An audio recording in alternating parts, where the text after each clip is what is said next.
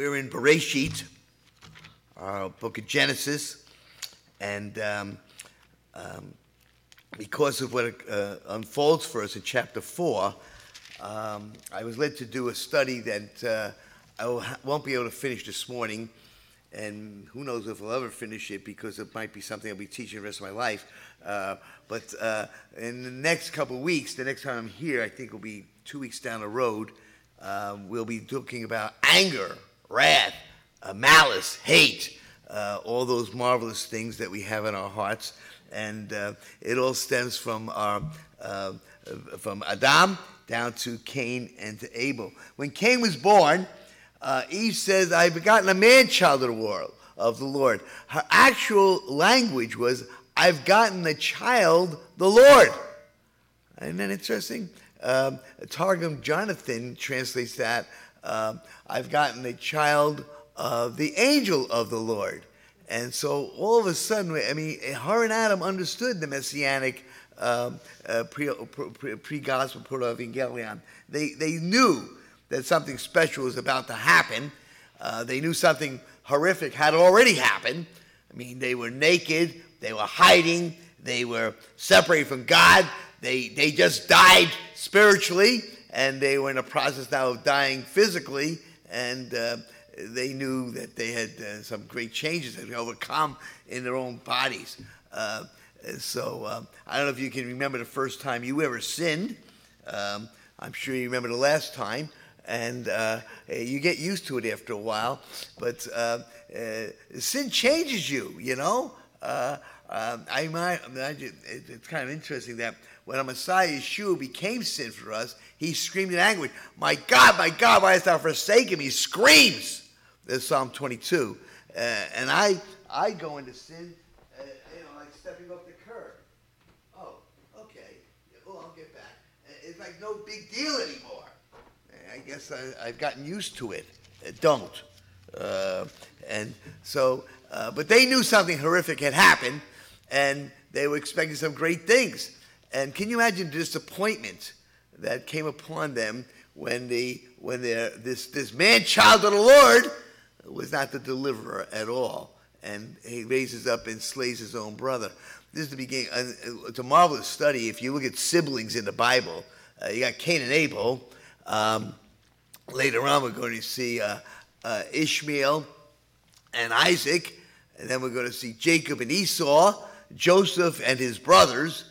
Uh, uh, and then going to see uh, later on David and his brothers, and then David's children. And uh, we Jewish people, we don't do well with, we, we, we have a lot of family problems, don't we? And don't we all? Because we're of the nature that we are. Uh, Cain, Adam knew his wife um, in verse, chapter 4, verse 1, and she conceived and bare Cain and said, I've gotten a man from the Lord. Actually, I've gotten the Lord. Uh, and she again bare his brother Abel, and Abel was a keeper of the sheep. Cain was a tiller of the ground. In the process of time, at the time of the oblation, it was the time for the evening offering. So there's a lot more revelation given to them. I wouldn't jump into the uh, the uh, the uh, Babylonian Talmud quite yet. I don't think we need an encyclopedia of three, uh, 200 some, 20 some volumes of books uh, to, to explain this one verse, but obviously there's more information given to them orally that has been recorded. That, how do they know to when to bring an offering? And how do they know what was an acceptable sacrifice? We don't have that all that information. And in the process of time, Cain comes first. He's the oldest, and he brings an offering from the fruit of the ground of his own labors unto the Lord. Abel also like a second thought, uh, you know, um, and uh, you know, he also brought an offering of the firstlings. Of, now notice his offerings, firstlings, uh, firstlings of his flock with the fat, and the Lord had respect unto Abel and his offering. Now we don't know exactly why. Some people say, well, because the fat, and the firstlings, it was best uh, that he brought. Uh, uh, others suggest, and I think this might be the theme of Scripture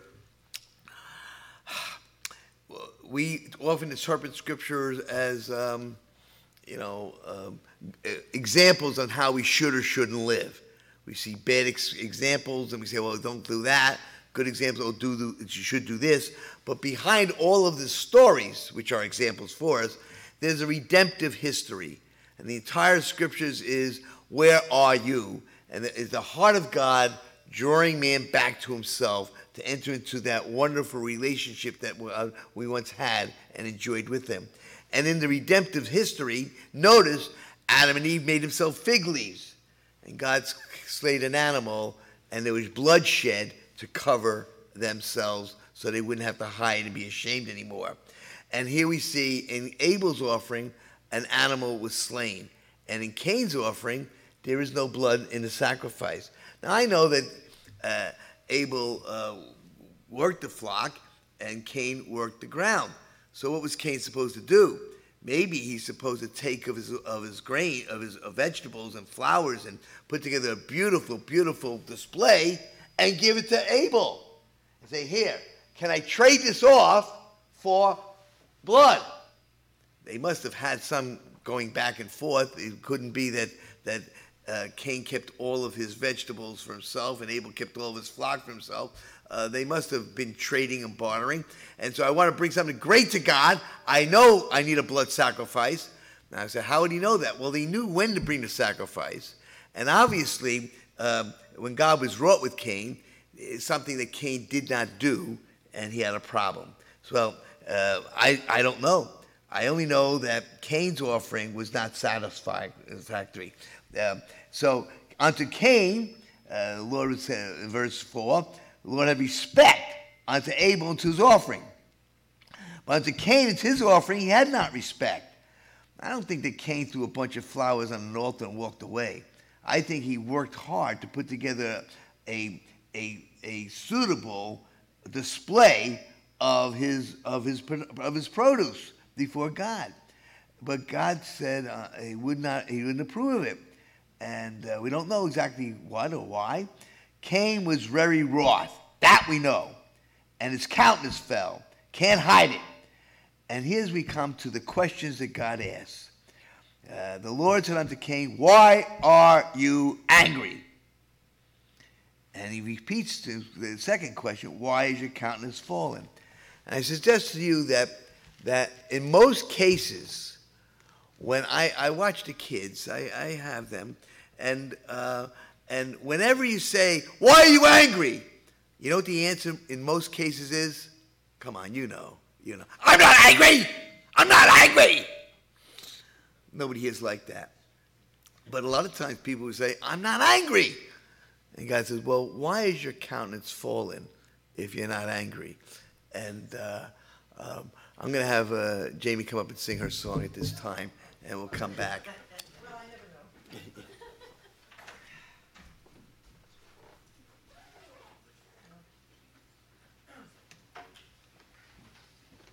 This song was written for my son who preached on this subject.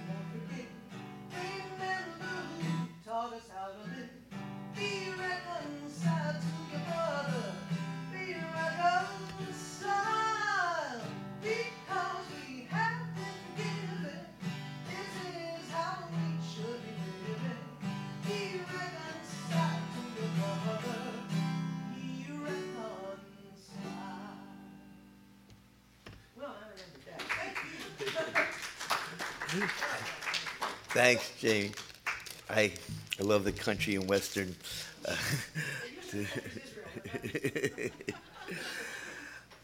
in Ephesians, it talks about let not the sun go down in your wrath. Be angry, sin not. So there's a place for anger without sin. Um, I've never found it. I'm always angry. I'm full of sin.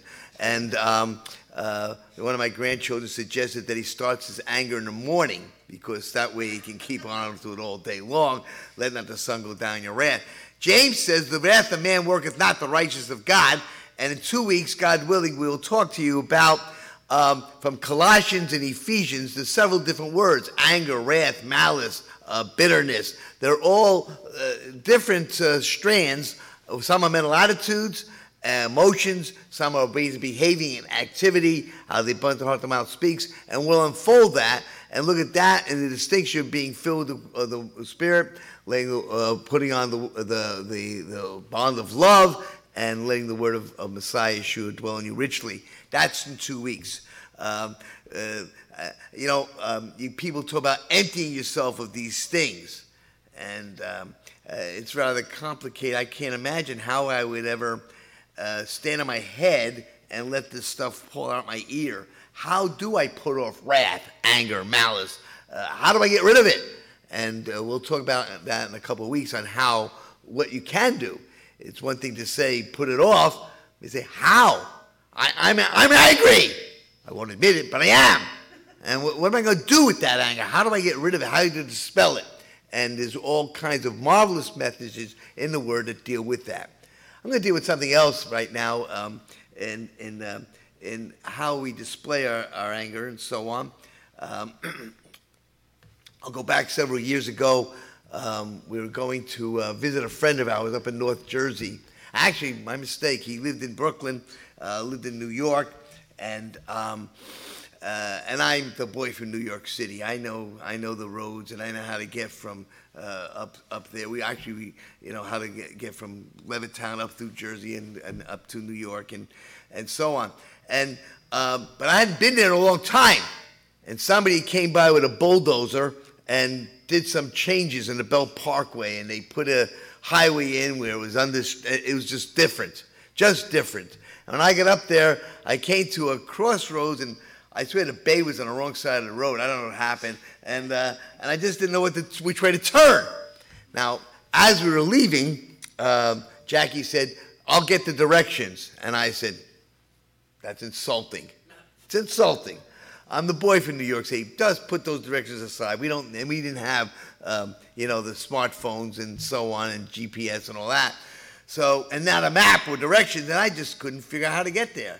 And um, Jackie said smartly, "Well, you know, I asked you if you want to." I told you, well, I, you know, right, yeah, dump on me now. I got all the way up here. I did a drive through the traffic, and all I had to do is I had to take the shortcut off the belt into Brooklyn. I know how to do that, and now you tell me about it. And, and I got I jumped all over her because she had the audacity to tell me that she asked for directions. Nobody hears like that. Okay. Now, come forward about, I don't know how many years, I'm preaching down in Roanoke, Virginia. Um, I used to, um, they used to fly me into Roanoke and make me drive to West Virginia.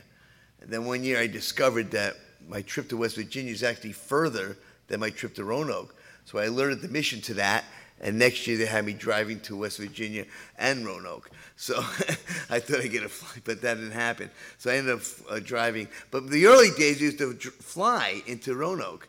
And I flew into Roanoke, and this man picks me up at the airport.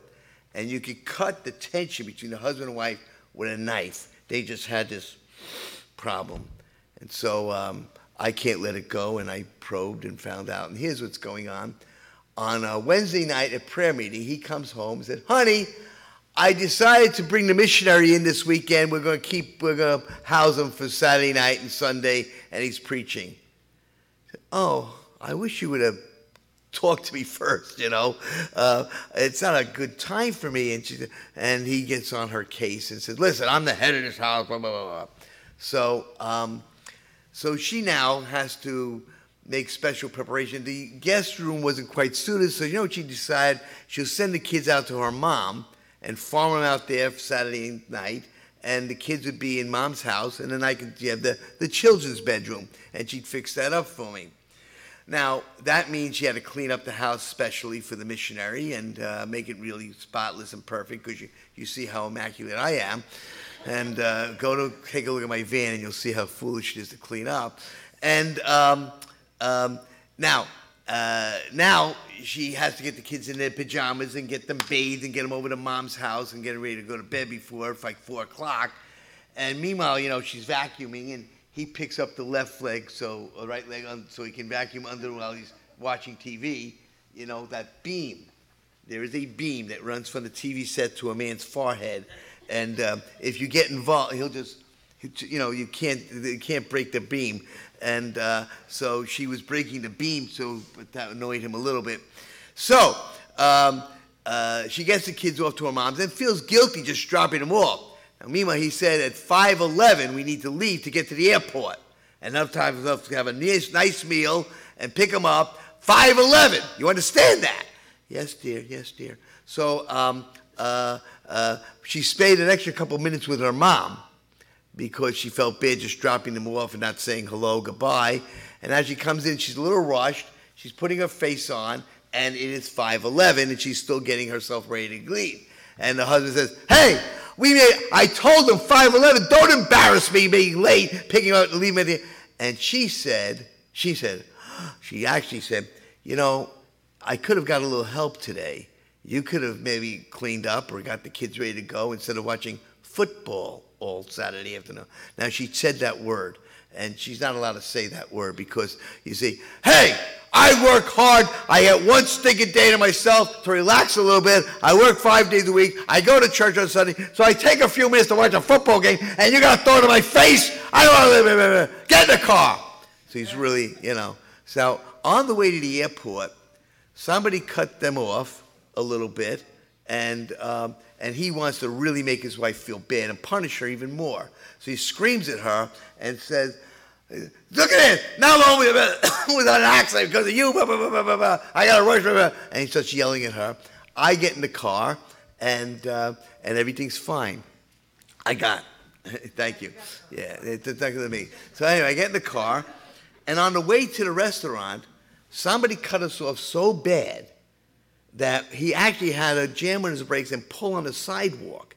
This guy, was, we were in his blind spot, and just pulled right over, and he jammed it, and we actually ended up on the sidewalk, and jams it, stops short of the telephone pole, turns around, and I'm in the back seat. He says, "Are you okay?" And I said, "Yeah, I'm fine." And he said, "Are you all right, hon?" I said, "Oh, well, praise God, everybody's okay." Now listen, with the missionary in the car, he gets cut off. Praise the Lord. And without the the car, you know, it's all your fault. Uh, what's the difference? What's the difference? Why did my presence change his wrath? And the answer is, is that he was not losing his anger with his, he was using his anger to uh, focus the attention away from his own guiltiness, away from his own faults, and to put it on his wife so nobody, so they won't look at him. I saw that so clearly in him, and all of a sudden I reminded myself of another husband who yelled at his wife. Well, come forward a couple months, and we're going back to Brooklyn. All right? And we're visiting the same couple, and I don't know why they wanted us back. I guess we played a good game of pinochle, and we're going up to there to see them again. And she closes her purse and smartly says, Click, I have the directions with me, hon. And I just, mm, so we get in the same car, drive the same trip, get to the same stop sign, and because the last time I couldn't remember we turned left and then turned around, or turned right then turned around, I got disheveled again. And I was lost again for Mishta, uh, for, for Blunged, for Blunged, I was lost. And I didn't know which way to go. And I turned to her and said, honey, you got those directions? She ain't got them. She thought she put them in the, they're not there. Uh, she's going, and she looks at me horrified. And she's afraid. What is he going? And I goes, it's all right, hon. Don't worry about it.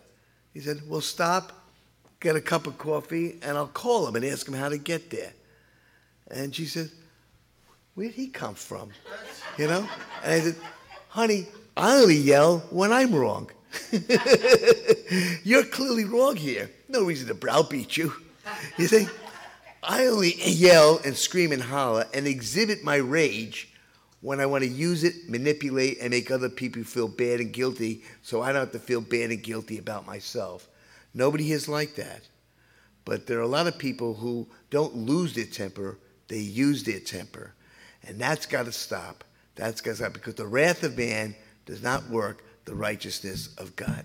So we'll, we'll see more about anger, wrath, uh, malice, uh, these things later when we get back here in a couple weeks.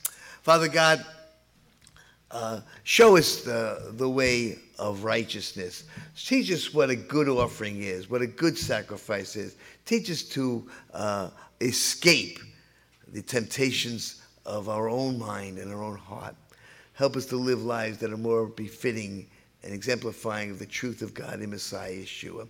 We'll thank you for it. In the Master's name, Messiah, we pray. Amen. Well, we've got two minutes to go. Let me close with the Aaronic benediction.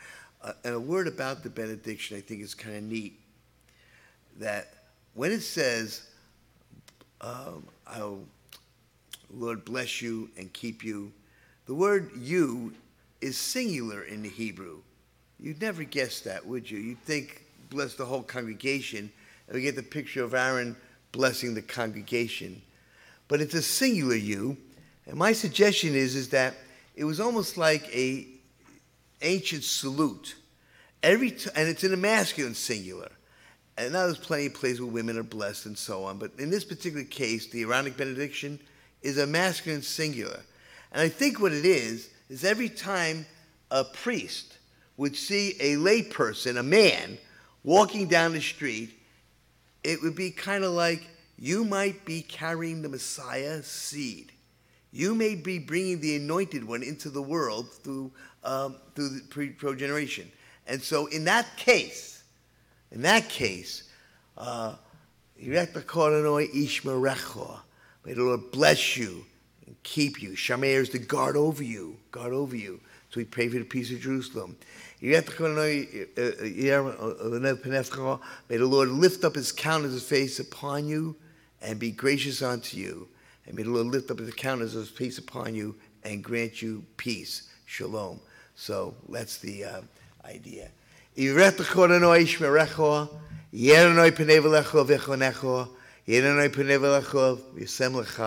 Shalom.